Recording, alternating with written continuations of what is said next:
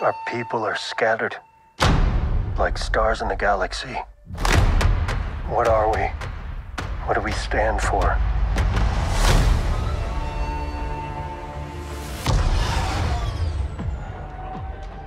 Being a Mandalorian's not just learning about how to fight. You also have to know how to navigate the galaxy. Bienvenidos, fraguaseros, fraguaseras, bienvenidos a un nuevo podcast, a un nuevo programa de la Faragua de Beskar. Estamos aquí para hablar del quinto episodio de la tercera temporada de, Mandalorian, titulado El, Pirata. Eh, creo que eh, va a ser bastante unánime de que ha sido un magnífico episodio, pero bueno, estamos para ello para hablar con dos clásicos, vamos a llamarlos dos clásicos de la Faragua, del equipo de la Faragua. Está con nosotros el maestro Chis, eh, Randir, ¿qué tal? Muy buenas, fraguaseros, fraguaseras. Pues nada, mm, muy contento de todo lo que hemos visto hoy, mm, muy emocionado y, y nada, vamos a darle porque, como siempre, viene cargadita la cosa. Y está también con nosotros la gata, la emperatriz Amelia, ¿qué tal? Muy buenas, aquí emocionadísima también, igual que Randir, por, por comentar por lo que hemos visto hoy, que ha sido un- una mañana espectacularmente buena a nivel de Star Wars. Es todo lo que se puede desear como fan de Star Wars, lo he tenido hoy, así que encantada y con ganas de hablar de ello. Bueno, pues vamos a ello porque ha sido un episodio yo creo que muy, muy completo, vamos a llamarlo así, muy, muy completo. Ha- yo creo que ha aunado las tramas de, de casi de los, de los cinco episodios que llevamos de temporada, ¿no? Para también la gente que creía o que pensaba que no, no, no sabemos por dónde iba la trama o qué estaba pasando, creo que aquí está, está bastante claro. Han, digamos, mezclado todas las tramas de una forma genial. A mí me ha gustado mucho como el guion, ¿no? Como el episodio de menos a más, porque al principio sí que me pareció oye, que parecía iba a ser una aventura un poco más cerrada, en plan, eh, el mando ayuda a Griff carga en Nevarro con los piratas y ya está. Pero bueno, hubo, hubo trama de Bocatán, Bocatán con la armera, ya hablaremos de, eso, ¿no? De, ese final. Eh, hubo trama de Moff Gideon, de Coruscant. Eh, bueno, hubo un cameo que también ya tenemos que hablar de ese, de, de ese cameo. Y no sé, hubo de todo, ¿eh? creo yo. Es que además le pongo muy pocas pegas al, al episodio, le pongo muy, muy pocas pegas al episodio, yo por, por lo menos personalmente, porque creo que han hecho un, un trabajazo en, en casi todos los niveles, tanto a, a nivel visual como, como de, de guion, sobre todo de guion, porque es- son 40 minutos y es súper completo, ¿no? Eh, tiene un ritmo en- envidiable, entonces, eh, no sé, a mí personalmente me ha gustado mucho. Eh, ahora mismo vamos a saludar que acaba de entrar eh, nuestro colega Neme, que andaba por ahí, por las regiones desconocidas eh, y no se encontraba, y acaba de aparecer, así que se une al equipo también. Neme, Neme, ¿estás por ahí? Muy buenas. ¿Qué pasa? ¿Se me oye bien? Sí, sí, se te oye, se te oye. Tarde, tío. Yo como el, como el que llegaba siempre último a clase, ¿sabes? Que todo el mundo le miraba y Sí, estaba todo sentado ya, ¿sabes? Aquí estoy, tío, con acabo de capítulo, exactamente, creo que hace tres minutos. Y aquí vengo, a tope, con ganas ya de comentarlo con vosotros. Bueno, pues genial. Eh, nada, estaba comentando simplemente lo que me pareció a mí muy por encima, que, que- que es que no le saco casi pegas, me, me gustó mucho y creo que te dejan con interés al, sexto episodio sin saber realmente por dónde van a ir. También vamos a hablar luego un poco de esa escena final. Y, no lo sé, yo es que la verdad eh, creo que, que, que, hay gente que igual no tenía la paciencia, ¿no? Para decir a, por dónde van esas tramas o por qué están esas tramas tan, tan separadas o por qué no hay una trama única y aquí está claro eh, por dónde van los tiros, ¿no? Entonces yo creo que, que todas esas tramas, eh, para mí, todas son interesantes. O sea, para mí lo de eh, el tema de Moff Gideon, eh, dónde está, quién le ayuda a escapar, etcétera, me parece que incluso coge mucha, mucha mejoría en, esta, en este episodio. Me parece interesante el tema de Bocatán, que es casi lo principal, ¿no? De, de Bocatán reuniendo ahora a los mandalarianos o, o- o planeando junto con la armera lo que van a hacer eh, con Mandalore, etcétera, pues también es- está muy interesante. Y la trama de, de Coruscant con, en este caso, Carson Teva y, y también sale Elia Kane y tal, eh, está genial. Por cierto, me gustó mucho otra vez el, el punto que le dan a la nueva república de que es un desastre. Eh, quiero decir, de que una vez vuelve Carson Teva, en este caso, va a pedir ayuda para para Nevarro y ya ven a un oficial que ya antes de entrar ya se le ve su personalidad en plan, bueno, eh, un poco tonto el, el, chaval, ¿no? y, cuando le, piden ayuda y tal, pues ya estaba claro que no, no le iba a ofrecer, ¿no? Entonces, eh, en cada episodio nos están dando miguetas de que la nueva república no, no funciona, no está funcionando como, como deberían. Eh, bueno, vamos a ir un poco por orden de entrada. Randir, ¿qué te pareció a ti el general episodio? A mí me ha parecido magnífico, o sea, por todo lo que dices, me ha parecido además que visualmente es una auténtica maravilla, desde los piratas hasta, no sé, hasta las, las secuencias de, de, combate, los mandalorianos haciendo sus cosas por ahí, absolutamente todo me ha parecido genial, o sea, todo respira...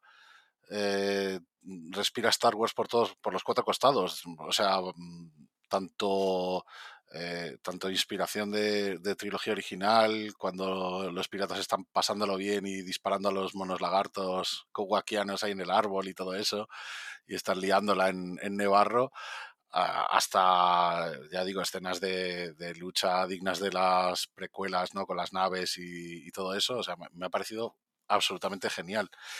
Y, luego la, trama, precisamente, la que mencionas, ¿no? de la nueva república, de cómo está también liada en burocracia todo el rato, eh, de cómo están intentando establecer un gobierno mucho más digno que, el imperio, pero que tiene unos fallos y unas carencias muy, muy notables, ¿no? Y que no pueden prestar toda la ayuda que querrían muchos de sus, de sus oficiales y muchos de sus miembros, muchos de sus rangers, cuidadito, que aquí ya dicen, ojo, ranger de la nueva república, cuando Carson Teva se presenta ahí en, la guarida de los mandalorianos, ¿no? Eh, mención especial al pedazo de cameo de Zeb que hemos visto ahí, que además lo ha confirmado en los créditos, en las voces en, tanto en castellanos como en, como en versión original son las, de, las del mismo actor de, de Rebels.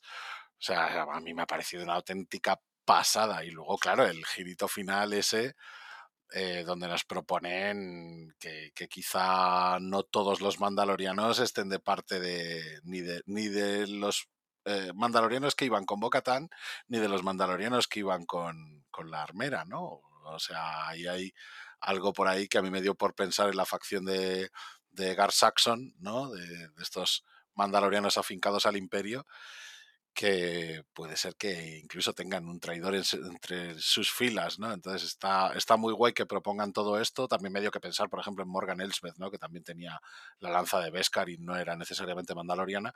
Pero claro, esto ya les meten movidas a, a, los mandalorianos que, que, ellos conocen.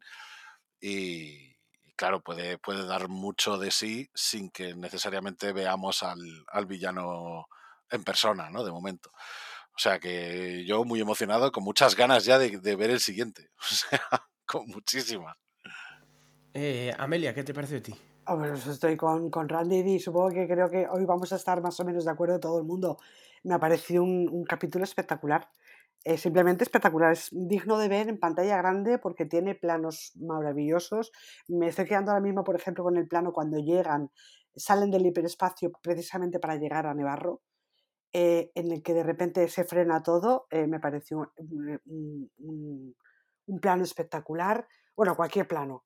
Eh, lo de Cep me parece ya de comer aparte porque es que es clavado, literalmente clavado a lo que conocemos en Rebels, al Cep que conocemos en Rebels. Quiero decir, aquí no hay una adaptación como hicieron, por ejemplo, pues con, yo qué sé, me pongo con el Inquisidor en Obi-Wan o eh, tal que ves bueno, una adaptación a, imagen real de un personaje que, hemos conocido primero en, dibujos, en, vamos, en animación, o por ejemplo Cat Bane, que también hay una cierta variación y se metía mucho en redes sociales, veías muchas veces gente que se metía con ese detalle y se lo imaginaban si hubiese sido más fiel a, la, animación y demás. Aquí es que yo creo que no le pueden sacar pegas de ningún lado porque es que es clavado literalmente clavado. Entonces yo encantada, porque además hasta los gestos, eh, todo, todo. O sea, me, ha parecido, he pegado un salto porque me ha parecido maravilloso el, lo bien que lo han hecho hacer ese, ese, pequeño detalle. Y además es que es curioso porque encima mm, contábamos, se especulaba a lo largo de la serie con que podíamos ver algo de Ahsoka, podíamos ver algún personaje de, de Rebels para hacer un enlace, digamos, con la serie de Ahsoka, pensábamos muchos, yo la primera en, en en Sabine, em, o en Si acaso era, por aquello de los Rangers de la New Republic y demás, pero no, no, nos han venido a hacer, que era con el que menos contaba yo de todos, de todo el equipo de, de Rebels que pudiera aparecer eh, aquí en este producto. Entonces, yo encantada, feliz y encantada. Para mí, un capítulo mm, de 10, totalmente. A ver, Neme, tu, tu crítica reacción, que acabas de ver el episodio hace dos minutos, así que... ¿qué Ya te como tú, ¿eh? Sí, sí. Yo ya sabes cómo estoy, mi plan de últimamente. Yo soy ahora mismo el apóstata de las fraguas, ¿sabes? Me tengo que ir Bueno, yo creo que oye, me debo relajar, me tengo Si que tienes ese papel, pues está bien. el apóstata, y me tengo que dar, dar un- eso, unas vacaciones necesito y volver al podcast, ¿sabes? Mm, hombre, a ver, mm, no voy a estar tan cómodo con los episodios anteriores, porque es ver- es verdad que hace mucho que no vengo al podcast y la última vez que hablé de todos los episodios así a, a modo genérico fue en el directo, pero este episodio a mí sí, sí me ha gustado. Bien. La, la serie en general, técnicamente, es un, no es un 10, es un 20. O sea, técnicamente es que el que diga que falla en algo es para decirle que yo, que ni te voy a escuchar, acuéstate, porque no tienes razón. Es que no falla en nada. Pero, pero lo que te cuentan, volvemos a lo mismo. O sea, yo me he sentado aquí corriendo porque quería venir al podcast y yo digo, venga, capítulo del mando, mitad de temporada, vamos, ya me tienes que dar, ya dame algo, tío. Y cuando empieza el capítulo y veo, bueno, que unos piratas invaden Nevarro. Yo digo, es lo último que me apetece a mí ver hoy. O sea, ver cómo el- en la vida tranquila que hay en Nevarro eh, es mm, truncada por unos piratas. Entonces digo, "Uf, empezamos bastante mal. Pero bueno, vamos a ver mm, cómo sigue. Entonces, en fin, es verdad que es el mejor capítulo que para mí que ha habido en esta temporada. Una temporada que para mí estaba siendo de las más flojas de todo el mando, diría. Y es un capítulo que es espectacular, pero me parece que está colocado tarde. En el sentido de a esta altura ya de la, de la temporada. A lo mejor a mí me habría, me habría encajado, me habría gustado verlo a lo mejor un tercero, un segundo, cuando es algo que todavía tampoco. Cuando todavía la trama está por, está por ver. Pero te lo cuelan aquí y es como. Vale, está muy guay, los piratas, tienen momentazos muy bonitos. Por ejemplo, el, el Paz Vizla, que es verdad que esta temporada el Paz Vizla se lleva. vamos, no, se que- que para mí me está encantando el personaje, como, como está. Y cuando el tío da el discurso, que parece que era un discurso que iba a ser negativo contra lo que, lo que ayudar a Nevarro, y el tío acaba diciendo, pero bueno, porque somos mandalorianos, te dan ganas de, de aplaudir y decir, ole tus cojones, tío, qué guay, tío, qué guay está el personaje, tío. El- con lo del hijo, es verdad que ese personaje se le coge un montón de cariño, a ver, a ver por, dónde acaba, porque parece que va a ser malo y, y está ahí. Después el momento de la boca tan con la armera también está un montón de guay, cuando se quita el casco y parece que hay una especie de tensión. Yo digo, uff, tiene aquí una tensión ahora mismo, que si la armera se quita el casco y se morrean, no me importaría. Porque, tienen- las dos una tensión que tú dices, joder, mira que es que si sois novia, me da igual, ¿eh? Es que os lo compro. Pero, mm, pero eso, la armera es que depende cómo la coja. La armera es que no es quien la entienda. La armera son dos temporadas, DC de Way, DC de Way, el casco y, su, y sus muertos. Ahora caminas entre dos mundos, quítate el casco y, y reúnelo. No, la armera no hay quien la entienda.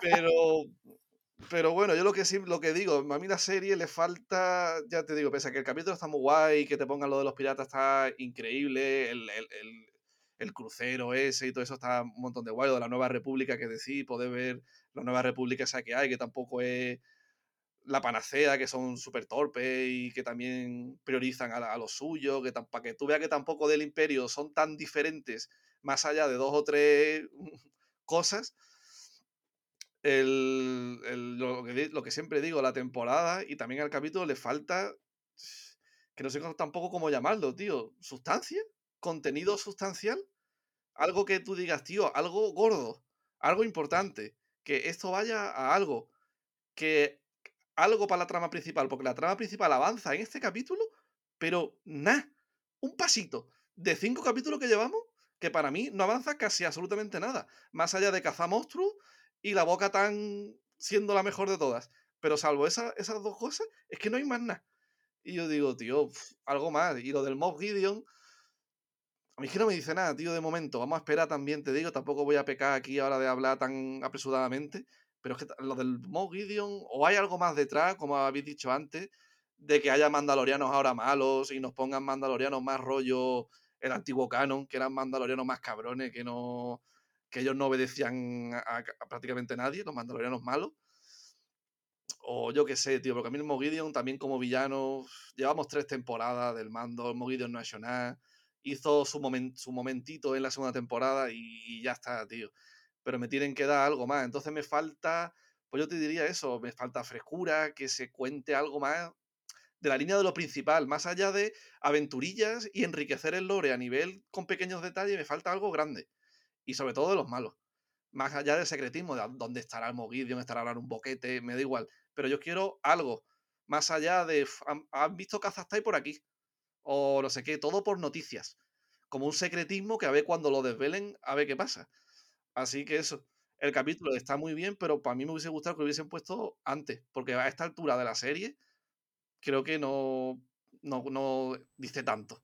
Yo creo que lo de, lo de Moff Gideon, para mí, lo que es un, un, bueno, no sé llamarlo error, pero que no me gusta demasiado, es que lo pongan como, ostras, Moff Gideon se ha escapado, ¿no? Que al final, ostras, ostras. ¿eh? Cuando no es un villano tan, ¿sabes? No, ya no digo ni tan potente ni, menos potente, no, sino icónico dentro del universo Star Wars o, o tan esperado. Quiero decir, que si sale en el siguiente episodio es tú, vale, Claro, te vas a quedar igual. otra vez está ahí. Claro, es el bigote que no hace nada. Y tú dices, yo, dame algo más. Y además sabiendo que va a salir, porque oye, si fuera una sorpresa, pues todavía. Pero eso yo creo que no lo, no lo han encajado demasiado bien. O sea, Igual que lo de, y lo de Thrawn, que te van a esconder al Thrawn, si todo el mundo lo sabe, tío. Por eso digo que yo creo que, espero que estén jugando con nosotros y haya algo más, tío. Como dije en el directo, que a lo mejor viene el Thrawn, pero antes del Thrawn va a venir a lo mejor, nos ponen un Jedi oscuro, tío, o nos ponen algo más sorprendente o, o, ¿sabes lo que te digo? No que al final, todo este momento, para que veas al final el Thrawn de espalda, que vas a decir, oh, qué guapo, por fin, pero te lo espera. ¿Sabes lo que te digo? No es sorprendente. Entonces, para mí, el guion, pese a que decís que es perfecto, que, que está todo hilado con oro y que este capítulo es céntrico para todas las tramas, es que a mí el guion no me parece para tanto. Y mira que yo tampoco entiendo de eso, ¿eh? pero es que yo lo veo y me parece muy me. No, a ver, a mí el guion de este episodio me parece el, casi, yo creo que casi el mejor junto con el tercero, porque creo que a una, eso, a una todas las trabas de la temporada en 40 minutos es muy dinámico, o sea, se ve súper guapo el cómo, cómo van pasando una trama a otra de una manera, eh, eh, pues eso, eh, plácida, digamos, o sea, que no hay un corte en plan de repente ahora pasamos a Coruscant y qué coño tiene que ver esto, no, no, es que se va hilando de una manera muy bien y en 40 minutos, que siempre digo lo mismo, es que es muy difícil hacer eso en 40 minutos, ¿no? A ver, pero, que tampoco hay que, tampoco hay que fliparse, o sea, que la serie está inspirada en aventuras como Flash Gordon. Sí, claro. O sea, no, no te va a dar una trama compleja ni, ni demasiado ni, impredecible. o sea, te, va a dar, te va a dar sorpresas, pero las mm. sorpresas que te va a dar no son en plan giros que tú digas, oh Dios mío, es que ahora Gideon es el padre de Din Djarin. ¿Sabes? Yo eso no me lo espero, por ejemplo. Yo eso no me lo espero, pero, imagínate. O sea, cuidado. Eso, eso, es a lo, eso es a lo sumo, yo creo, a, lo máximo que podría aspirar un giro gordo realmente de guion en, una serie de Star Wars de estas características. no hablo de series como serie Es como la encargada de contarte ahora mismo lo gordo que hay en Star Wars. ¿Sabes? En mi forma de verlo claro, claro, sí, sí, lo entiendo. La, la, cuestión, ¿sabes qué es? Es que mucha gente, y, sabéis que siempre pongo el mismo ejemplo, pongo el ejemplo de mi parienta, sabéis que mucha gente que no es fan, pero que ve la serie, aunque solamente sea por ver a Grogu, aunque solo sea por eso, ¿eh? Sí. Pero mucha gente que no es fan no, no es capaz de contextualizar qué es lo que está pasando en la galaxia. No es capaz de darle un sentido a, a qué ha pasado después del retorno del Jedi porque ven la serie y, ya te digo, mi parienta no lee ni cómics ni novelas, o sea, no sabe todo lo que nosotros sabemos en ese aspecto. Entonces, creo que es muy necesario que haya por lo menos una serie que te explique esto. Y creo que The Mandalorian lo hace muy bien en ese aspecto porque encima te, lo está hilando de una forma muy encubierta ahora mismo, porque eh, obviamente todos sabemos que en algún momento va a regresar Gideon por lo que decía siempre, ¿no? Porque eh, Giancarlo Esposito ha dicho que regresaba y regresa. O sea, eso creo que, no lo dudamos nadie. Es el puente del episodio 6 a las secuelas, ¿vale? Lo que tiene esta serie, la misión, es de terminar de explicar de cómo llegamos a las secuelas. Claro, pero, pero, no te pueden, pero no te pueden explicar lo que ocurre en las secuelas estando ambientada 10 años después del retorno del Jedi, porque pasan 30.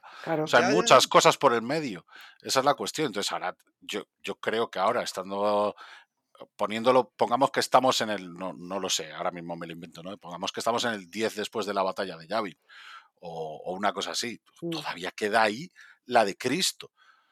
Entonces, si están dirigiendo la serie hacia un evento más gordo, como parece que, que han dicho, ¿no? Y como parece que, que sigue adelante, además lo dijeron hace relativamente poco también Fabro y Filoni, dijeron que lo del evento ese masivo que iba a mezclar las tres series se iba a mezclar. Date cuenta que no te pueden explicar absolutamente todo lo que va a ocurrir directamente porque nos faltan las otras dos series. O sea, nos falta Ahsoka y nos falta Skeleton Crew, Claro. que son las que supuestamente unen con todo esto. Entonces tienen que ir cimentando muy poquito a poquito. Esa es, la- esa es la cuestión. digo, decir, de la, de la entiendo tu punto de vista, me eh. parece la, la más floja con, con diferencia. vamos. ¿El qué? sí, ¿Cuál? sí. ¿El Me qué? parece una temporada esta que me parece es una Ah. temporada muy, muy floja, Ah, tío. Bueno, a ver, no acabó, no acabó. faltan tres episodios. Ojo que faltan tres episodios de los que no hay prácticamente metraje y que seguramente serán de los Ostras, más pues para parecerte la más floja, mm, yo comparado con la primera temporada, por ejemplo, que eran todo eh, episodios autoconclusivos que parecía que no tenían Sí. conexión de ningún tipo.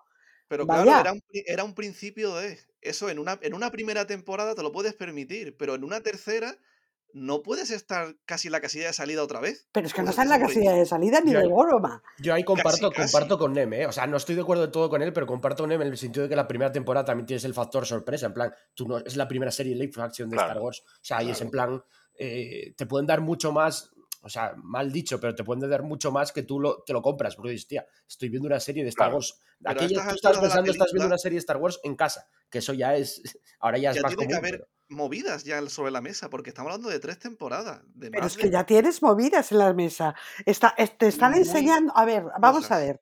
Es que esta temporada se está centrando en los mandalorianos en general. Nos han plantado a Boca desde el principio de la, de la temporada porque quieren hacer una historia de mandalorianos, de todos los mandalorianos. Ya no solamente de Din Djarin, sino de todos los mandalorianos. Entonces, nos están poniendo contexto. Nos están poniendo contexto de que están perdidos, de que están separados, de que cada tribu va por libre y de que están intentando unirse. Ahora por fin han encontrado un sitio que es Nevarro, en el que van a poder vivir mucho más em, al aire, digamos. Ya no tienen que vivir tan escondidos porque están en, un sitio en el que son aceptados y pueden vivir a la luz del sol, como dice Din Djarin en un momento dado de, de su discurso.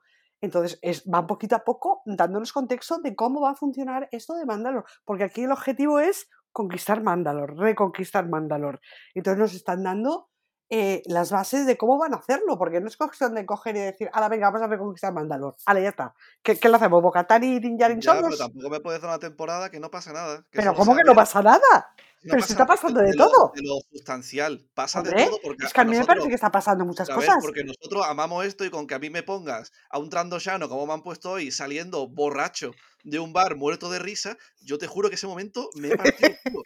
Yo Pero también. Porque a mí me, me molan esas mierdas, pero a nivel principal es que no van nada. Yo- a ver, yo estoy de acuerdo en Neme. O sea, a mí la temporada me está gustando mucho porque es que no hay ningún episodio prácticamente que no me haya gustado. Tiene sus contras algunos, pero bueno, sí que me ha gustado, pero también estoy a o sea, de acuerdo con Neme en que me parece la temporada más floja.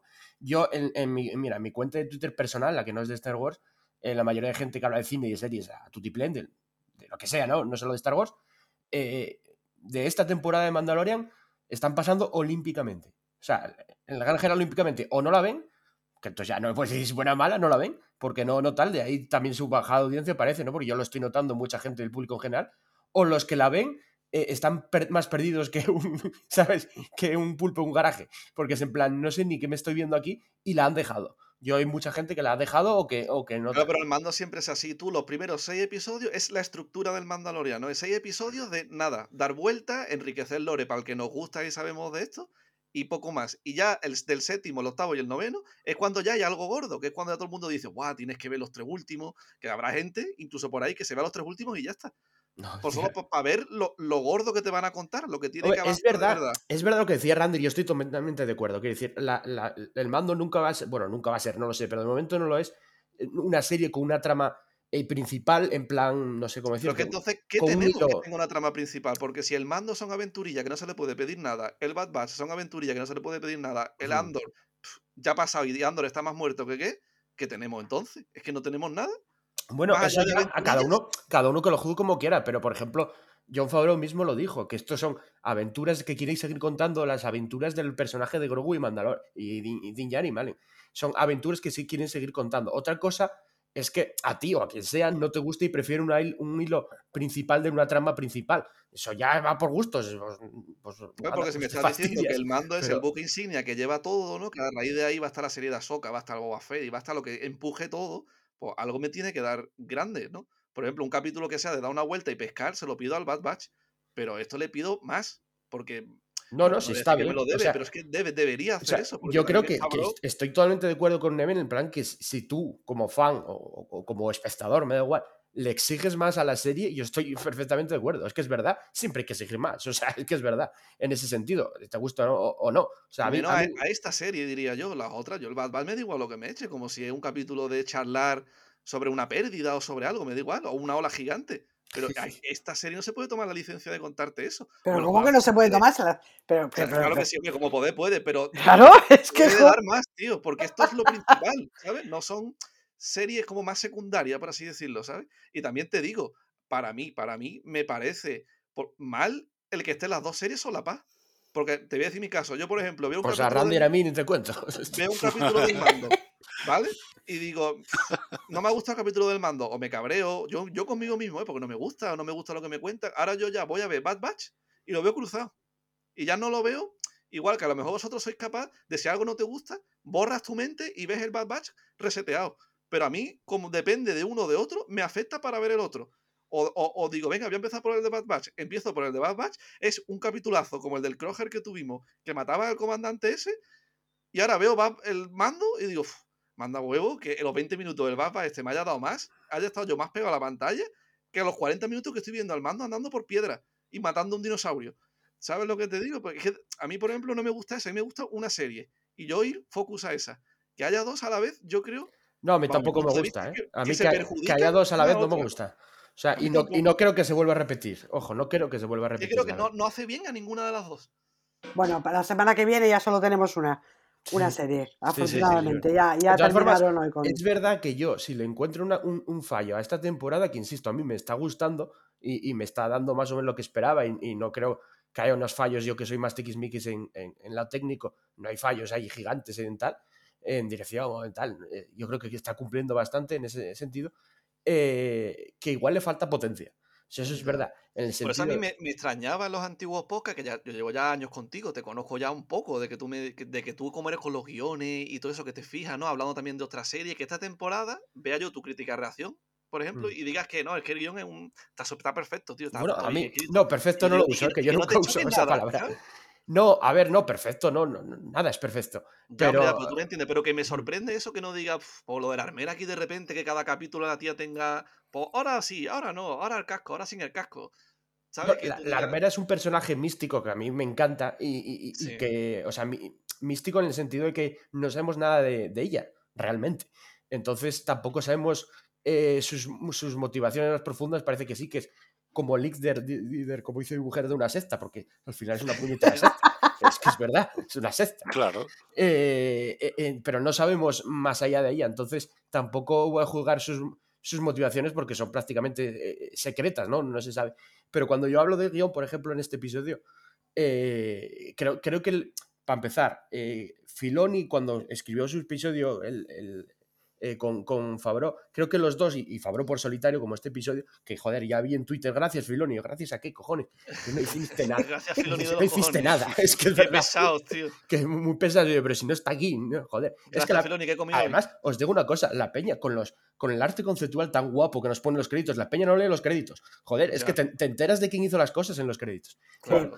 Yo, por Eh, ejemplo, lo del CEP, a ver, yo lo he sospechado, pero por, por la voz, como ha dicho Randir, porque el- en castellano es el actor de voz del. Y en no, Sudamérica sí, creo sí, que también es el mismo. En, en Sudamérica creo que es el mismo, sí, sí, actor sí, de sí. doblaje Un segundo, un segundo cacao y ahora hablamos de- del cameo que también queríamos Sí, sí, hablar. sí, sí. Vale. Eh, no, no, solo te respondía que respecto al guion, a mí eh, en este episodio me parece un buen guion por eso, porque me parece muy difícil de hacer aunar las tramas de 4 o 5 episodios en 40 minutos eh, eh, y que quede tan, tan dinámico y tan, tan, tan bien hecho, tan bien preparado. No creo que haya un- unos, unos guiones eh, que se vayan mucho, mucho de madre. Quiero decir que Fabro, en este caso Fabro solo, tiene el, cogido el punto a, a- a- a la serie de Star Wars, sabe cómo meter un poco de cameos, un poco de fanservice o como quieras llamar, meter un poco de, trama de aquí, un poco de la Nueva República, para ver un poco cómo avanza hacia las secuelas, como hablamos antes, un, un, poco de las Mandalorianos, que de eso va, un poco de Din un poco de Grogu, no sé si me entendés, creo que la mezcla la tiene cogida a, a, a la perfección para hacer eso, entonces creo que son buenos, buenos guiones. En sí, tú, hablas, tú, hablas, de estructura, básicamente. Hablas de estructura sí, claro. de guion y, y, la estructura de guion está, está bien Claro, hecha, ahora si me preguntas si es un guion como, como pues, pues, pues sí, el, el Los Soprano o Breaking Bad, pues, no, de claro. Favreau, pues tú dices, claro. ¿no? Es que, es que eh, eso es a lo que yo voy. Quiero decir, Nemesis antes ha mencionado que este es el book insignia de Star Wars y creo que lo es. Sí, Para mí, ¿eh? Pero Sí, sí, sí. No, sí, sí, no. Es un hecho, Quiero decir que es así, quiero decir, es la serie que ha vendido Disney Plus. Quiero decir, es la serie con la que mucha gente se ha, se ha hecho eh, socio de Disney Plus en ese sentido. O sea, se ha suscrito a Disney Plus, quiero decir. Sí. Quiero decir, o sea, es, es la serie, por así decir, estrella de, de Star Wars hasta el momento. Pero sí que es verdad que, que una cosa es eso y otra cosa es que, que en todo momento te tengan que contar aventuras absolutamente trascendentales. Quiero, yo, yo quiero dar mi voto a favor a, a estas aventuras menos trascendentales porque lo que hacen es contextualizar. O sea, lo que, lo que hacen es que tú te estés dando cuenta de cómo está la galaxia, no solo los mandalorianos, porque es indudable que todo ha avanzado para los mandalorianos, a los que han hecho huir y ahora pueden volver a Nevarro y no, no estar en las alcantarillas, sino además convivir con la gente que había allí, actuar a lo mejor un poco como enforcers, ¿no? Como los, como los guardianes de Nevarro y, y todo ese rollo. Quiero decir, el status quo ha cambiado desde la primera temporada hasta ahora, ha cambiado totalmente, a raíz de los eventos de las dos temporadas anteriores. Hoy, por ejemplo, se han mencionado eh, que por qué iban a, luchar, ¿no? ¿Por qué iban a dar la vida otra vez cuando ya han peleado antes contra la gente precisamente de Griff Carga, ¿no? Y, y han dado unas arengas muy guays que además dan pie a, a que tú pienses ya no en la deriva que lleva la serie. Pues yo no, yo no me paro a pensar, "Buah, es que no me están contando nada interesante. Simplemente porque no vea a un villano. Lo que me están contando es principalmente cómo está cambiando todo para todos los personajes que hay. O sea, la serie, si la vemos como una historia de Star Wars integral, es decir, no temporada tras temporada, no capítulo tras capítulo. Ya hemos visto que en una, en una primera temporada llevaban una estructura concreta. Ya hemos visto que en la segunda temporada cambiaban un poco esa estructura para darte un poquito más de impulso y darle un poquito más de impulso inicial al villano para darle esos experimentos raros que no todos los imperiales sabemos que tienen. ¿no? Y en esta temporada sabemos que han vencido al villano ¿no? y, que, y que ahora mismo lo que están haciendo es establecer unas bases para cuando el villano vuelva previsiblemente. Yo lo dije en el, en el anterior o- incluso en el anterior aquel episodio. O sea, yo dije, estoy convencido de que Gideon va a salir al final de la temporada. Al final. Pero, pero porque lo que están haciendo es precisamente cocinarnos toda la historia integral para que nosotros veamos principalmente contexto. Es decir, para que, para que la gente, precisamente, que está más confundida y que, y que joder, no sé lo que estoy viendo, sea capaz de hilar y de, y de decir, ah, vale, o sea, es que este es el gobierno de la nueva república. Ya, Esto es lo que sí, está pasando aquí. Lo de la Nueva República, es verdad que está muy bien. Luego, luego, luego tenemos que sabemos que el villano va a volver, pero nos están dando las pistas de cómo. Es decir, ya hemos visto en el capítulo de Pershing, joder, que dedicaron Ujú. 50 minutos, el capítulo más largo, precisamente a contarnos una trama de espionaje dentro de la propia Nueva República, donde nos han mostrado que hay gente infiltrada que todavía es leal a Gideon Con again. y que, y que, y que están manipulándolo todo precisamente en su beneficio. De hecho, hoy lo hemos vuelto a ver. En cuanto la piba ha visto a Carson Teva, Sí. ha ido inmediatamente a dar por saco y a meter la nariz en, en todo eso. Es decir, lo que están haciendo es hacer un serial dominical, pero con, con cierta continuidad, porque a lo mejor los seriales más clásicos no había esa continuidad inicial, ¿no? Es lo que decíais antes, ¿no? De, de la primera temporada, pues era la novedad y todo el rollo, ya, pero es que la primera temporada de Flash Gordon era igual. O sea, eran aventuras sin más. A raíz de la segunda temporada establecían un status quo y a raíz de la tercera temporada es cuando empezaban a hilar las cosas, empezaban a explicarte, oye, no, es que esto viene de aquí, es que esto otro viene de allí, eh, esto de más allá, y era más tranquila, ¿sabes? Están emulándolo, tal cual. O sea, están, está claramente inspirado en, en este tipo de, de, matinales donde la, los personajes en sí están calando más a, a, la gente a la que le está gustando. Obviamente a la gente que lo está viendo y no se está enterando de nada, ni quiere hacer por enterarse, le va a dar igual. Pero es que esto es una franquicia. Claro. Hay que tenerlo claro. O sea, yo creo que esto es algo fundamental tenerlo en la cabeza. Es decir, una cosa es que a ti te guste ver simplemente aventuras inconexas, por ejemplo. Hay gente que se unió para ver The Mandalorian, vio la primera temporada, le encantó porque eran aventuritas, sin más. Y en el momento en el que la cosa empezó a complicarse un poco y a enredarse un poco, dijeron, aquí me bajo. Aquí a lo mejor es precisamente lo que está pasando con cierta gente. También os digo, el streaming en la época en la que salió la primera temporada de Mandalorian era muy diferente al streaming sí, que hay ahora sí, mismo. Sí, cambia mucho un año. O sea, la, la, las circunstancias y, y, y, y, el contexto en sí del streaming, ya, ya hablo del streaming en sí, o sea, no hablo ya de la propia serie de Mandalorian, hablo en general, Mm. no es el mismo. Es decir, Mm. hemos estado en una pandemia y la gente se ha ido en masa a ver la tele. Claro. Hemos salido de la pandemia y la gente ha dicho, mira, yo las cosas que estaba viendo antes ahora ya ni me interesan. Sí. Y, y mucho de esto pasa con Star Wars, obviamente. Pero le, le Es tiene que meter un, un apretón, tío, porque el Gideon, por mucho que sea una amenaza, no se siente una amenaza, no hay tensión. Yo no tengo tensión de nada, de que vaya a pasar nada, no hay Claro, un miedo de... Hay un poco de miedo cuando decía el tío ese del- de la Nueva República, ¿no? El piloto de... "Uf, Aquí, aquí se está cociendo algo, ¿eh? El Calzón Teba. imperio". Mm. claro, pero es que eso es intencional. En verdad Mm. no hay con- no- ahora mismo ni conflicto, ni Claro. tensión, no hay nada. Entonces tampoco estamos en los Power Rangers para que sea en la primera temporada el Gideon eh, no, no muere, en la segunda temporada el Gideon otra vez, en la tercera temporada el Gideon otra vez. Mm, Me tienes que cambiar algo, aun- aunque sea que el Gideon evolucione a algo o trascienda a alguien que está arriba. Pero me tienes que dar algo más, no solo al, al. Como también el actor vendió un humo que flipa, porque la primera temporada cuando acabó dijo, "Buah, preparaos porque la segunda temporada, vamos, que vaya, a tener hasta un cojín en, en la cama de, de, de, de- de Bueno, eso ya. ¿eh?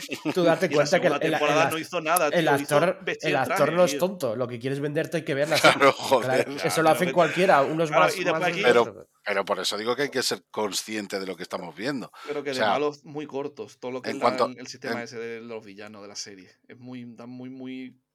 yo, entiendo la, Que falta. insisto que, insisto que es intencional. O sea, en el Mm. momento en el que vences a Gideon, tienes que dar esa sensación de seguridad.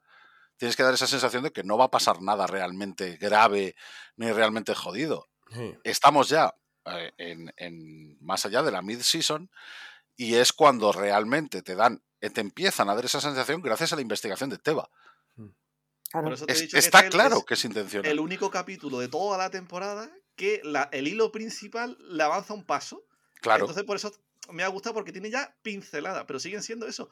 Mini Bueno, pero en ese y yo- yo sentido, quiero ver qué objetivo Es tiene. estructura de cualquier serie. O sea, a medida que se vence al final, pues se va creando más tensión, más tensión, hasta que hay un clímax, que, que será el último episodio. Claro, a ver, un poco esa Daos estructura. cuenta, daos cuenta, por ejemplo, que nosotros pensábamos que toda la temporada, y, lo, y joder, lo dijimos muchas veces, Sí, sí, sí, sí, pensamos verdad. que toda la temporada iba a ir de mando redimiéndose. Desde luego. Sí. Es decir, teníamos asumido que no iba a pasar absolutamente nada con Gideon.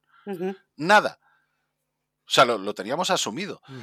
Y eso se lo han ventilado en tres episodios, básicamente. O sea, en el primer episodio y en el segundo se lo ventilaron prácticamente entero. Y, y ahora es cuando nos están empezando a dar las, las pequeñas gotitas de, de información de cómo ha escapado, qué es lo que ha Mm. pasado. ¿Sabes? Es decir, lo que están haciendo es establecer precisamente que el villano no vuelva de una forma tan sorprendente o quizá tan, entre comillas, voy a, voy a usar un- una frase que usan precisamente muchos para criticar ciertas cosas de ciertas películas, ¿no? Para que no haya un Deus ex máquina, ¿no? Como En el que de repente. Palpatine reaparezca por la cara y tú digas, ¿pero qué ha pasado? ¿Pero qué ha pasado aquí, señor? ¿Por qué aparece? ¿Por qué aparece este señor?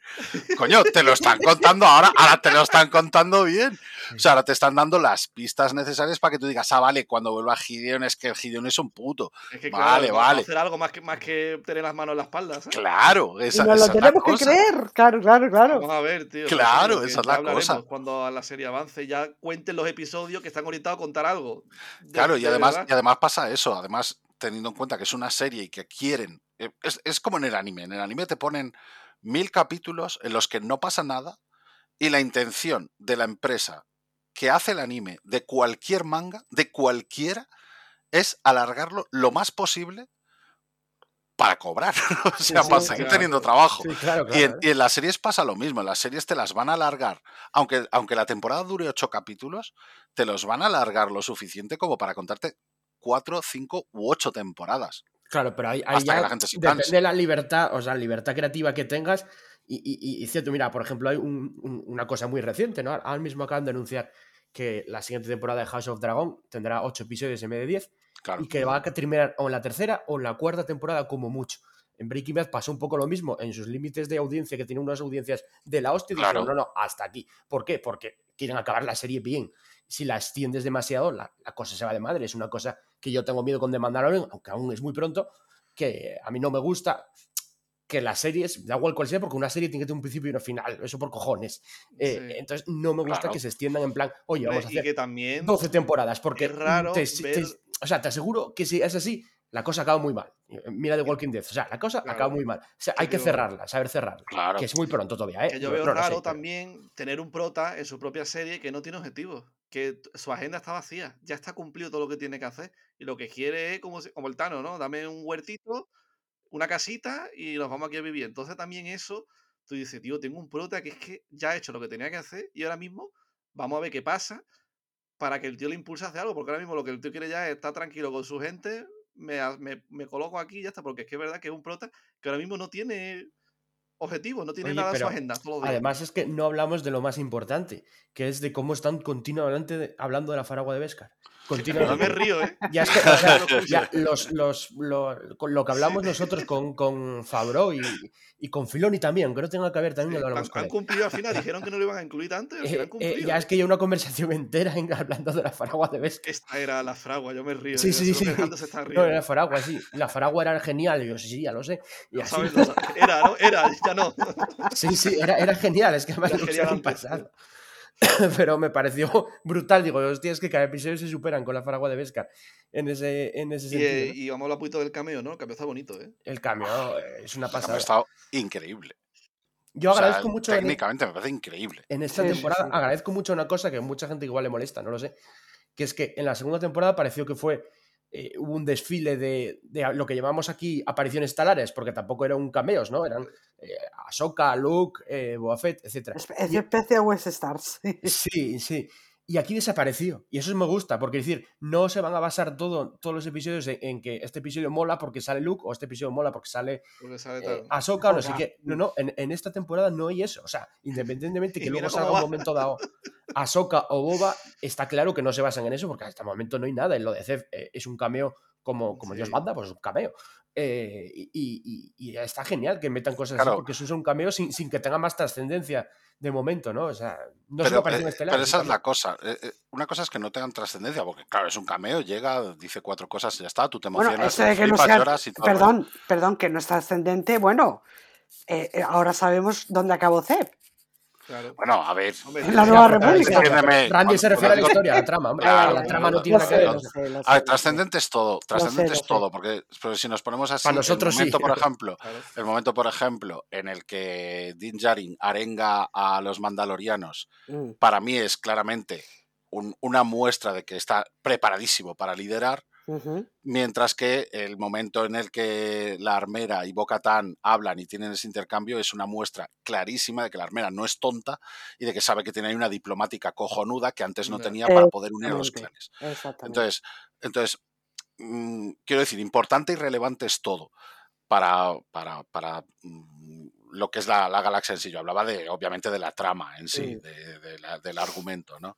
Quiero decir, sale, dice unas cuantas frases muy, muy además apropiadas, porque dice, Buah, están liados con la burocracia, básicamente te van a atender los cojones, básicamente, siendo como es Ceb, además, y, y Mm. diciendo las cosas tal cual, pero, eh, pero es que luego lo que implica también es que, oye, aquí ya está todo preparado para ver a la gente del fantasma próximamente y sabemos Sí. que van a salir en Sí, sí, porque ya están han salido todos- los trailers. esta- estaban todos confirmados menos Zeb, si os dais Claro. cuenta. Los demás ya- tienen Claro. reparto. Y, y menos Y- Zeb. y ojo, Y ojo, luego lo que dice Amelia, que Ceba ha acabado siendo Ranger de la Nueva. República. Mm. Cuidadito. con un, Al- con, un, con un uniforme y todo en el que pone pulse para inflar. O sea, en. Aurebesh. O sea, cuidadito. Vamos, a ver qué ha pasado con Calus, a ver qué ha pasado con él, a ver qué ha pasado. Que los Claro. personajes que tú estás acostumbrado a llevarte un porrazo de horas, ¿no? Y de años viéndolo en animado, siempre cuando esté en, en live action, a mí siempre me choca, tío. Pues a mí esta vez no me ha chocado nada. No, no, esta, Pero esta vez es que era. Impacta. clarísimo. Me pasó con Ahsoka, me pasó con el Gran Inquisidor, me pasó con Zeb. Siempre que ves ese cambio de, tío, te he visto tantas horas en, en dibujo animado, ¿no? Verte ahora en, en live action. ¿Te ha tío, chocado? Es un pero no porque esté mal hecho, sino que choca. Tú dices, que un Ay, pues láser. a mí es que no, guapo. Al contrario, es que me ha parecido tan perfecto y tan Está igual, muy bien hecho. tan pero- igual a, a la animación, que lo que me ha chocado es eso, que no me ha chocado nada. No, no, es Yo que estoy yo no- no- maravillada. No, tuve en ningún momento ninguna duda de que era Cef. Podría Es, ser otro no, es, como pero es que- extraño al principio un poco. Digo, Dios, que está aquí, tío. Un, Lasat de la primera vez y tú dices, joder, Sí. qué, qué raro. Qué raro como- se ve al principio, ¿sabes? Es como cuando ves a Yaro Tapal en el, en el Fallen Order, el Mm. maestro Sí, de, de Cal Kestis, sí. ¿no? Que también es un Lasat y dices, hostia, hostia, hostia, que ha metido un Lasat. Y Sí, míralo, que es un Jedi, sí, que está haciendo jefadas, no sé qué, tal. claro. Te quedas ahí flipado. Y, y claro, claro, y ya verlo en, en li- en li- live action y, además con, con- con esos gestos perfectos, cuando, cuando toca así en la mesa, en plan, oye, ponme una Mm. copa, Sí. cuando, cuando se gira y mira a, a Carson Teva, los parpadeos, los gestos, las muecas que hace con la cara, las arrugas que tienen en los ojos y todo eso. Yo creo que Es- es puede tener algo, algo, algún gesto, algún tal de, de CGI en parte, porque es que me pareció tan sumamente bien hecho que yo creo que, que puede llegar a tener parte de CGI. ¿no? O Tiene, sea, tiene CGI seguro. Sí, sí, yo creo que sí, Yo porque que es, que es impresionante. O sea, eh, yo creo que es una mezcla, ¿no? Creo que es un prótesis, maquillaje, etcétera, Yo creo que también. más, O sea, más algún gesto y tal que ya está hecho con. con, con- Pero pasa, pasa también con los piratas, o sea, el, el- el jefe pirata, no recuerdo. Gorian- Gorian Shard, exacto. Cuando, cuando lo ves está claro que inicialmente parece una marioneta, hay momentos en los que se mueve y parece ce- Mm. un poco más CGI. Yo creo que, que han aunado ahí los efectos visuales, Sí, han sí, aunado sí. ahí a la peña más pro que tienen y están La de combinación, es que de puta lo, lo que me gusta mucho es que usan una combinación perfecta. No, no abusan del. CGI en plan, joder, es que esto ya se nota que es CGI, ni abusan tampoco del animatronic en plan son todo marionetas. O sea, la combinación Sí. creo que es perfecta. Yo, de, y- de todas maneras, yo te digo que si, por ejemplo, el holograma donde aparece inicialmente Gorian Shard, cuando se comunica con, Hmm. con Griff Carga, si eso es CGI, se han emulado las marionetas a la puta perfección. Sí. sí, sí.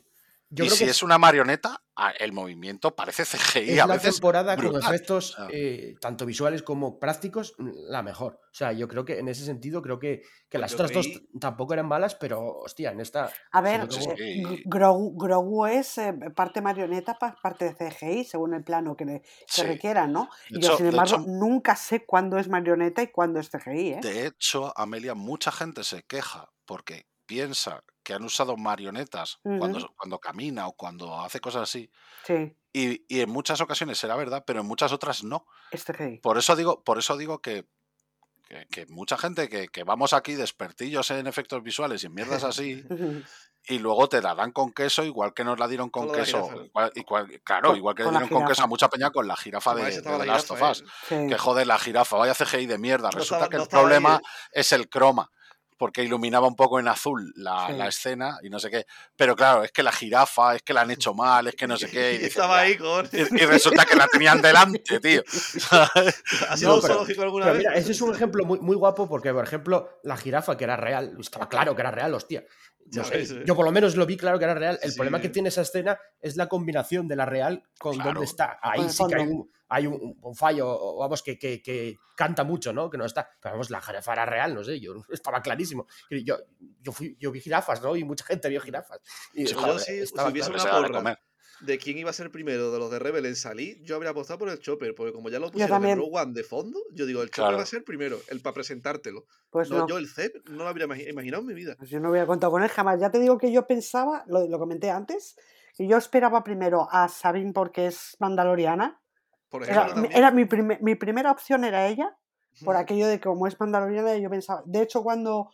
em, si no hubiese aparecido Zeb, cuando en aquí el final de capítulo, cuando está hablando em, la, la armera de que Bocatán pues, va a partir a buscar a otros mandalorianos en el exilio para atraerlos con ellas y para unirse y demás, y yo pensaba, bueno, pues uno de esos mandalorianos acabará siendo eh, Sa- Sadine, Sabine, eh, yo Claro. pensaba en ella, era mi primera opción. La segunda opción era Era, era sin duda.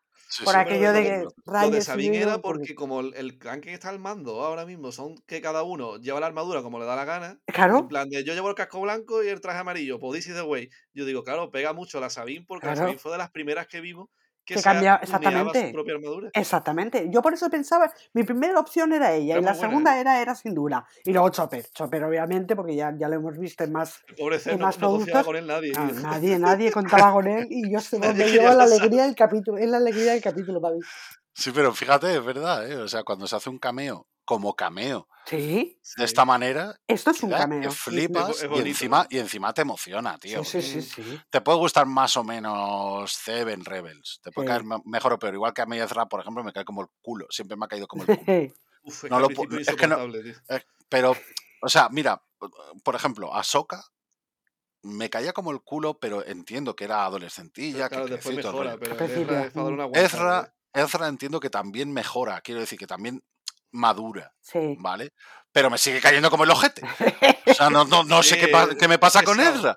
Tengo, tengo algo ahí que digo, Dios, es que, Dios, es que A ver si la señora eres se arregla la cosa. no sé, no, a ver, no, no es que le tenga odio, por ejemplo, yo le tengo odio a, a la voz que ponían a Timmy en Parque Jurásico, al niño, al, Ya al ves. crío de... A esa voz, no, esa voz no la puedo aguantar, no sé por qué. con, con Rebel, Me entra en la cabeza y la odio. O sea, me dan lo- ganas de estrangularlo. Me lo vendió el Canon, tío. Y me lo quitaron, joder. Claro, Me quitaron la claro. Canon. claro. Bueno, a ver, el- quiero decir, el- al final es un cameo y es para los fans, evidentemente. Eh, nada más, el público en Claro. general, yo ahí sí que estoy un poco con, con Neme. Yo creo que el público general esta temporada es la más floja con diferencia. Para el público en general. Para los fans, bueno, pues Yo no estoy de todo. acuerdo. Hombre, yo creo que el público en general sí que se ha bajado muchísima gente eh, del carro o, Sí. o le está pasando o, o está pasando de ella. O sea, vale, es en plan. Yo, yo ahí no vale. entro, porque no, no hago métricas, no lo Claro, sé. yo, yo, tam- yo tampoco Yo- sé. yo por lo y que la métrica, y la te métrica lo te lo que engaña, hago tío. yo. Sí, sí, no, claro, eh, no es un, o sea, dato, no es un dato tal, pero. si tú el- me dices que tú tienes colegas que no son fans de Star Wars y que antes la veían y ahora Mm. no, pues yo digo, pues muy Pues bien. vale, ¿no? Mm. Pero tampoco es representativo de nada. No, pero bueno, mi pero parienta bueno. los ve igual y los disfruta lo igual. más representativo, por ejemplo, que tenemos nivel ¿Entiendes? de estadística es la audiencia. Que puede ser porque haya menos No, suscriptores. tampoco. evidentemente, pero- Claro, o sea, ¿Y tu, y Sí, tu sí, pero parienta, quiero decir. es que, eh, es que tampoco lo es. ya- Esa, esa es la esta temporada Si con quieres- respecto a las anteriores? Claro, tú si quieres tener un, un- un dato lo más objetivo posible, ¿de dónde lo sacas? Es que no puedes. Ya, bueno, pero e- ellos. Pues, con el streaming pues no ya te digo yo que, que el jefe de Disney, al jefe le tiene que decir, dame datos. ya te lo digo yo. Vale, pero eso lo sabe el jefe de Disney. Tú no lo sabes. Bueno, o sea, tú puedes la ir a las métricas, tú puedes ir a las páginas web de métrica y las páginas web de métrica van a medir ciertas cosas. Sí, O pero. sea, es, es más, se está midiendo, por ejemplo, con la primera temporada se midió mucho también, eh, y de hecho fue donde apareció, ¿no? Se, mi- se midieron las descargas en torrent, se midieron mil historias que Sí, luego no sí. tienen absolutamente nada que ver con la métrica real de la serie. Hmm. Esa, esa es la historia. Hombre, yo la Y- sensación, porque luego ya tienes la sensación personal Claro, de esa es cada la sensación que tú ves por redes sociales. Eso ya es otra historia. Claro, es la, otra la historia, claro. sensación que tienes es que la- la te- Mandalorian fue un boom y ahora no es un boom. A mí no me parece un boom para nada. O sea, a nivel, digo a nivel eh, de cultura pop, en este de esta temporada nada más. Fue Pero un es boom que yo creo que eso primeras. pasa con todas las Y series. esta ahora, ahora es en plan, bueno, no, no pasa con todas, Amelia. Eh, eh, Breaking Bad cuando se estrenó no la conocía ni tanto y al final fue un boom. Pero por lo general, la eh, regla de la serie es que a partir de la tercera es cuando ya hay una cuesta abajo, que después, Claro. después puede volver a remontar. No, pero- no. Pero es Eh, una te- regla te, hablo, genérica. te hablo de las series más, más potentes. Los Soprano, la primera Dime. temporada comparada con la tercera. Serie del año de los 80. Venga, Break- Breaking. Bad. eh, no, es que hay un montón de Wire. O sea, hay muchas series que elevan la tercera. A nivel que pasa la temporada se eleva. Esto no es una serie igual porque es una franquicia. Es, es distinto. Es una, no es una franquicia. Y, y- y es una serie también de aventuras. No es una serie en plan. eh, tiene que elevarse de repente a partir de la tercera o cuarta. Yo no digo eso. Eso es verdad. Ahora, la sensación que me queda sí que es esa. De que el público en general. Eh, yo antes veía hablar de Mandalorian por todos lados y ahora es, Claro. bueno, vale, pero, vamos, que pues también no. es verdad porque hay menos suscriptores, hay más cosas fuera, quiero decir, Claro. eh, puedes tener muchas, muchas historias, no porque necesariamente es peor serie y ya está, no. Y te pregunto, Randir, o sea, tu parienta, tú lo estás viendo con ella, ¿no? Y, Sí. y va al día, ¿no? Sí, Y ha visto todas las temporadas, ¿no? sí, y te ha dicho algo en plan, pues la temporada anterior me gustó más, o igual en todas. Cero. Ah, vale, pues nada. Lo O sea, no, te dice, pues, flip- está bien, pero la temporada anterior me gustó más, o algo así, o al revés. O sea, no, ¿no? No, a ver, sí, sí que es verdad que a lo mejor me dice cosas pues de tipo, pues me ha resultado más pesado el capítulo de Pershing. Claro, hombre, claro. Ese Eso, eso por duro, ejemplo, ¿eh? sí que me lo ha dicho. Pero, pero sí que es claro. verdad que, pero sí que es verdad que, que lo Que está le gusta, disfrutando igual, claro, Ah, le vale, gusta. vale. O sea, sin más, quiero decir, tam- tampoco te voy a decir, no, no, es que ahora mi parienta se está haciendo más fan de Star Wars que yo. ¿no? Es así. O sea, le gusta, pero si no lo ve una semana no se va a morir. ¿Sabes? Sin embargo, pues yo soy de los que lo tiene que ver en el momento. porque si fuego, no, entonces sí que me da algo. Bueno, quedan solo tres, tres episodios, a lo tonto, así que Ya aquí, aquí tiene que ser ya lo, lo fuerte. ya, si aquí ya no Veremos. hay nada para que Claro. vamos. no, no, no empecemos, no empecemos de que tiene que ser ya, porque luego pasa lo que pasa, ya veremos. Ay, ay, ay, Es las que es verdad. Ya hablaremos. Es verdad, no, no, porque luego igual el sexto, yo qué sé, no sé de qué va, pero igual el sexto te ponen uno en plan una trama simple, más centrada, como fue lo de Pershing, y ya la gente protesta. Y luego, luego dirás, Claro. no, no, pero queda el séptimo y el octavo. No, no, Claro. es que- Queda el noveno, bueno, se ha acabado para el año que viene. Queda el último, a ver si dura hora y media, que Bueno, tiene y, y mucho que visto Jandro como el pirata, el jefe de los piratas, no, pero como si fuese el capitán. Siempre sobrevive el Bane, tío. Bane, que se ¿El escapa, coge las, de- toma, toma las de Villadiego. Sí, sí, me guapo, encantó. Va a ser las pintas tan guapas que tiene el personaje. Ese va a salir más veces, ya lo verás, ¿eh? Ese va a salir más veces. Ese está hecho para vender, tío. Sí, tiene sí, tiene sí, unas pintas Ese- de ese pirata es- increíble. Se está ganando además el, Sí. el protagonismo, el tío, Hombre. porque es muy cabrón. Sí, es sí, muy sí. cabrón y eso mola. sí, sí, Eso no, mola. no, todo el tema de los corsarios es una pasada, tanto el diseño de la nave. Ah, la eh, nave es preciosa. Es una sí, sí, una pasada. No, no, y encaja Bueno, el y me, ha, me encantado el detalle en la nave cuando empiezan a bombardear Nevarro, que abren como si fuera un barco pirata de clásico Mm, de las sí, películas sí, de pirata sí, toda la vida, abriendo las compuertas, sacando los cañones. Cañones, Oh, sí, sí, es que es maravilloso, así, está- Aquí hecho todo- el ataque a Port Royal, o sea, maravilloso. Está hecho totalmente como piratas, todos los, o sea, piratas realmente con el nombre de verdad, o sea, porque es que se les nota, se les nota un montón, vamos, es que tienen hasta bandoleras en la cabeza, o sea, ¿sabes? sí, Quiero sí, decir, sí, sí. Es, es como Es el Pero el pirata que más clásico. guay va vestido es el capitán. Ese es un paso importante. O el capitán, Le le digo, tú sabes, el, el Bane ese. Ah, Bane. sí, sí. ven. El, el, el, el- la que es el, el tío ese que es como una cosa del pantano, ¿no? El que también está muy Sí, guapo. sí, pero sí. digo el, Ve- el, es masilla. No, es Bane, es Vane, ¿no? Vane habláis. Sí, Bane, Bane. Bane. Le dicen Van Bane. Bane, pero es Bane. Sí, escrito sí, sí, Bane. lo llaman sí. Vane, en versión original lo llaman Vane. o Ah, sea, pues el Bane Ah, ese, que, sí, ti- sí, que tiene cierto. unas pintas comparado con el resto de los tripulantes que tú dices, ¿cómo se- pa- está hecho para destacar? Para que te fijes, que tú digas, pues vaya pintas me llevas. ¿Qué tío". raza es? Eh, es un hueco, ¿no? Hueco, ¿no? Ah, no, un, Un un Nicto, Nicto, ¿no? un Nicto, un Nicto. Nicto, sí, sí. vale, vale. Sí, sí. Sí, un Nicto. Y el trandochano borracho, tío, de verdad, que esa escena me la voy a decir otra vez. Eso fue Que sale bueno. súper ciego ahí riéndose, disparándole a tío. No, no, es- es- estuvo muy guay. O sea, quiero decir todo eso y luego eh, la trama por, por ir acabando del, pues eso, de Boca Tan y la armera. Yo creo que por eso también cuando hablo de guion me gusta mucho porque ya también lo, lo mencioné en el, me- en el episodio pasado, cada vez que aparece el- la armera hablando a solas con Boca Tan, creo que es, o sea, está muy potente. O sea, yo me mantengo en tensión, en plan a ver qué van a contar porque esto es interesante. Cuando Pat Bisla le dice, eh, la armera quiere hablar contigo, digo, ay, que va, aquí va a ver ya Y ¿Sabes? cómo le han cambiado la estética, porque es que ahora se quita el casco y yo estoy flipando. Tú dices, Dios, vaya, vaya diosa, ¿eh? Y en la temporada anterior, más cuando salió, tú sabes, ¿eh? Tenía una. A lo mejor el pelo creo que le Sí, fallaba. pero el- pelo, le han cambio cambiado el pelo. Le han Pues sí, cambiado el pelo. si la ves en Galáctica, hostia. No, no, de, de la temporada pasada, de la temporada pasada a esta le han cambiado el, el pelo, Y- y- lo que es la parte de la diadema, eh, se lo han como retocado, entonces tiene el peinado, tiene el pelo un poco más largo, Sí. entonces lo tiene peinado un poco mejor. le O sea, está mucho más guapa ahora, está más guapa en Mm. esta temporada, sí, Sí. le queda mucho mejor. Bueno, chicos, pues hasta aquí hemos llegado con el podcast de, de Mandalorian, eh, con Neme haciendo de, de hater. En verdad, Neme eh, lo hemos contratado para ello. O sea, Neme le encanta episodio, pero hemos dicho, Neme, venga, te damos 20 euros y... Claro, recibo el Bizum ahora. Sí, sí, ve- El salseíto. Yo, 20 yo- euros yo lo he un- visto, ¿eh? Yo un lo he visto bocadillo de calamares y, y para adelante. Y, y this is the way, ¿sabes? Hombre, Así tampoco que... está tan, tan malo. No, no, no, no, no. A ver, cada uno dice lo que tal. Es Yo que digo mis sensaciones, Claro, tampoco vengo aquí buscando nada. No, no, es más, es que a mí si me entra alguien, quien sea, y me dice, mira, el episodio me parece horrible, no me gustó nada, pues está igual, en igual de razón que tú que yo. O Así sea, que- aquí yo, yo vengo sin guion. Hay día que hablo mejor, día que hablo peor, más inspirado, menos inspirado, depende de cómo tengas el día. No, pero está bien, está bien. Si, si lo que mola es precisamente uno- una de las cosas, yo creo, ya no, ya no es por el salseo ni por, ni por nada de eso.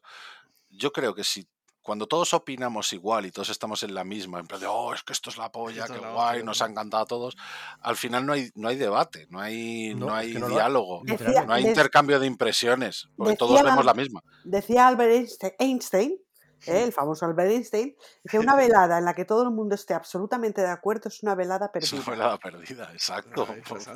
Yo, yo pienso igual, quiero decir, al final lo, lo que conseguimos así es establecer un, un diálogo real, con Mm. opiniones diferentes y con puntos de vista muy diferentes que son perfectamente asumibles y son perfectamente legítimos, o sea, que nadie se confunda. O sea, lo, lo bueno de esto es precisamente poder intercambiar estas opiniones, porque a lo mejor yo, que, que me emociono más, Nemesis me dice esto y digo, en parte tienes razón. Y al No, revés, o sea, ¿vale? en- Yo a en- veces en que yo estoy tienes- equivocado, tienes habla mucha contigo, verdad. hemos hablado y tú me has dicho, pero si esto es la polla, ¿no ve qué significa esto, esto, esto? Y digo, es verdad. Y, y, me- y me cambia el parecer. Muchas veces ha sido así. Claro, Bueno, o sea, lo, lo bueno es que, que ambas cosas aportan, ¿sabes? O sea, Sí. que, que ambos debates, ambos diálogos y ambos discursos están bien por eso, Y Aparte precisamente. que ya Sí, se va de porque- menos está aquí en el podcast, tío, hace mucho tiempo. es verdad. Claro, claro, es verdad, es verdad. verdad, verdad. A ver, yo a mí, por siempre, ejemplo, a mí, por ejemplo, lo único que no me acaba de convencer es precisamente eh, el, el pirata, eh, Gorion No me acaba, la estética que le han puesto esto verde y tal, tan parece una lechuga, a mí no me acaba de... Ah, pues no me consigo me que me encaje del todo, ¿no? A mí me Ay, encanta. No sé si- creo que es el color. cosa del pantano, de si Creo que a mí lo que, lo que más me pita es el color. Creo que es lo que más me llama la atención, sí. Eh, Que no No. lo sé, que es cosa mía y yo soy Bueno, consciente de que es que cosa no mía, pero... los podcasts anteriores, pero ¿el Paco ha estado en los podcasts anteriores? Sí, ¿Ha rajado los cascos del Mandaloriano? Un poquito. No, no lo dejamos. Ya, ya- ya lo dejamos. Le quitáis la palabra, ¿no? No, no lo deja. No, porque Hasbro, claro, no, si no Hasbro no nos da Claro. las, las no nos da las figuras, ¿no? figuras. Claro, claro. Por eso no está aquí. Poquito, poquito a poquito hay que hablar de eso. El pobre con los cascos, hay que ver que desentona. Bueno, chicos, eh, nada, nos vamos despidiendo. Muchas gracias a todo el equipo de la Faragua eh, y a todos la- los oyentes que nos escuchan semana a semana. Eh, como sabéis, ahora vamos a grabar en breve el podcast de la doble season finale de la segunda temporada de Bad Batch, para que nos escuchéis también eh, los que veáis, que seguro que seáis la mayoría, también de Bad Batch. Y la semana que viene volvemos con el podcast de, de Mandalorian, ya de Singing the Bad Batch, eh, con el sexto episodio de la semana que viene. Eh, Maestro Chis, muchas gracias por estar con nosotros. Nada, eh, gracias a vosotros como siempre por contar conmigo para, para tan divertida y tan amena charla y, y aquí estamos para, para seguir gozándolo y seguir disfrutando de, de estas aventuras que de tanto nos molan. Emperatriz y gata Amelia, muchas gracias por estar con nosotros. No, muchas gracias a ti, como siempre, por, por invitarme, que es un placer seguir aquí hablando de, de los mandalorianos y de Star Wars en general, que me encanta además compartir con vosotros la afición y, y además tener diferentes opiniones, como por ejemplo con Nemesis en este caso, que bueno, cuando no vuelva más Nemesis, pues mejor, pero vaya. lo, lo pedimos. No, no, un La placer, semana un que viene, placer. ojalá trabaje de tarde. Pues me parece que no, que voy a estar por aquí. No, un placer, muchas gracias, muchas gracias. Eh, Neme, muchas gracias, menos mal, menos mal que entra, que entra venía aquí a salvar el podcast, tío. Sí, que no, que estáis siempre tan, tan de acuerdo que es que no, no hay chicha aquí, ¿eh? Sí, sí, es verdad. vi- Vienes a salvar, no, no estoy totalmente de acuerdo. Vienes a salvar la situación. Que nada, tío, que un placer estar aquí, que ya os echaba de menos. Sobre todo estar aquí en el podcast tranquilito, de un ratito al día dedicarlo a hablar de esta saga que todos amamos y, y que nadie que ojalá pudiese volver más a menudo. Y ojalá la serie también nos sorprenda a todos al final y nos deje a todos un buen sabor de boca. Bueno, pues eh, gracias a todos y a todas. Y lo dicho, nos, nos escuchamos en los podcasts de, de Bad Batch y, del próximo de Mandalorian. Eh, un saludo y que Frog Lady os acompañe.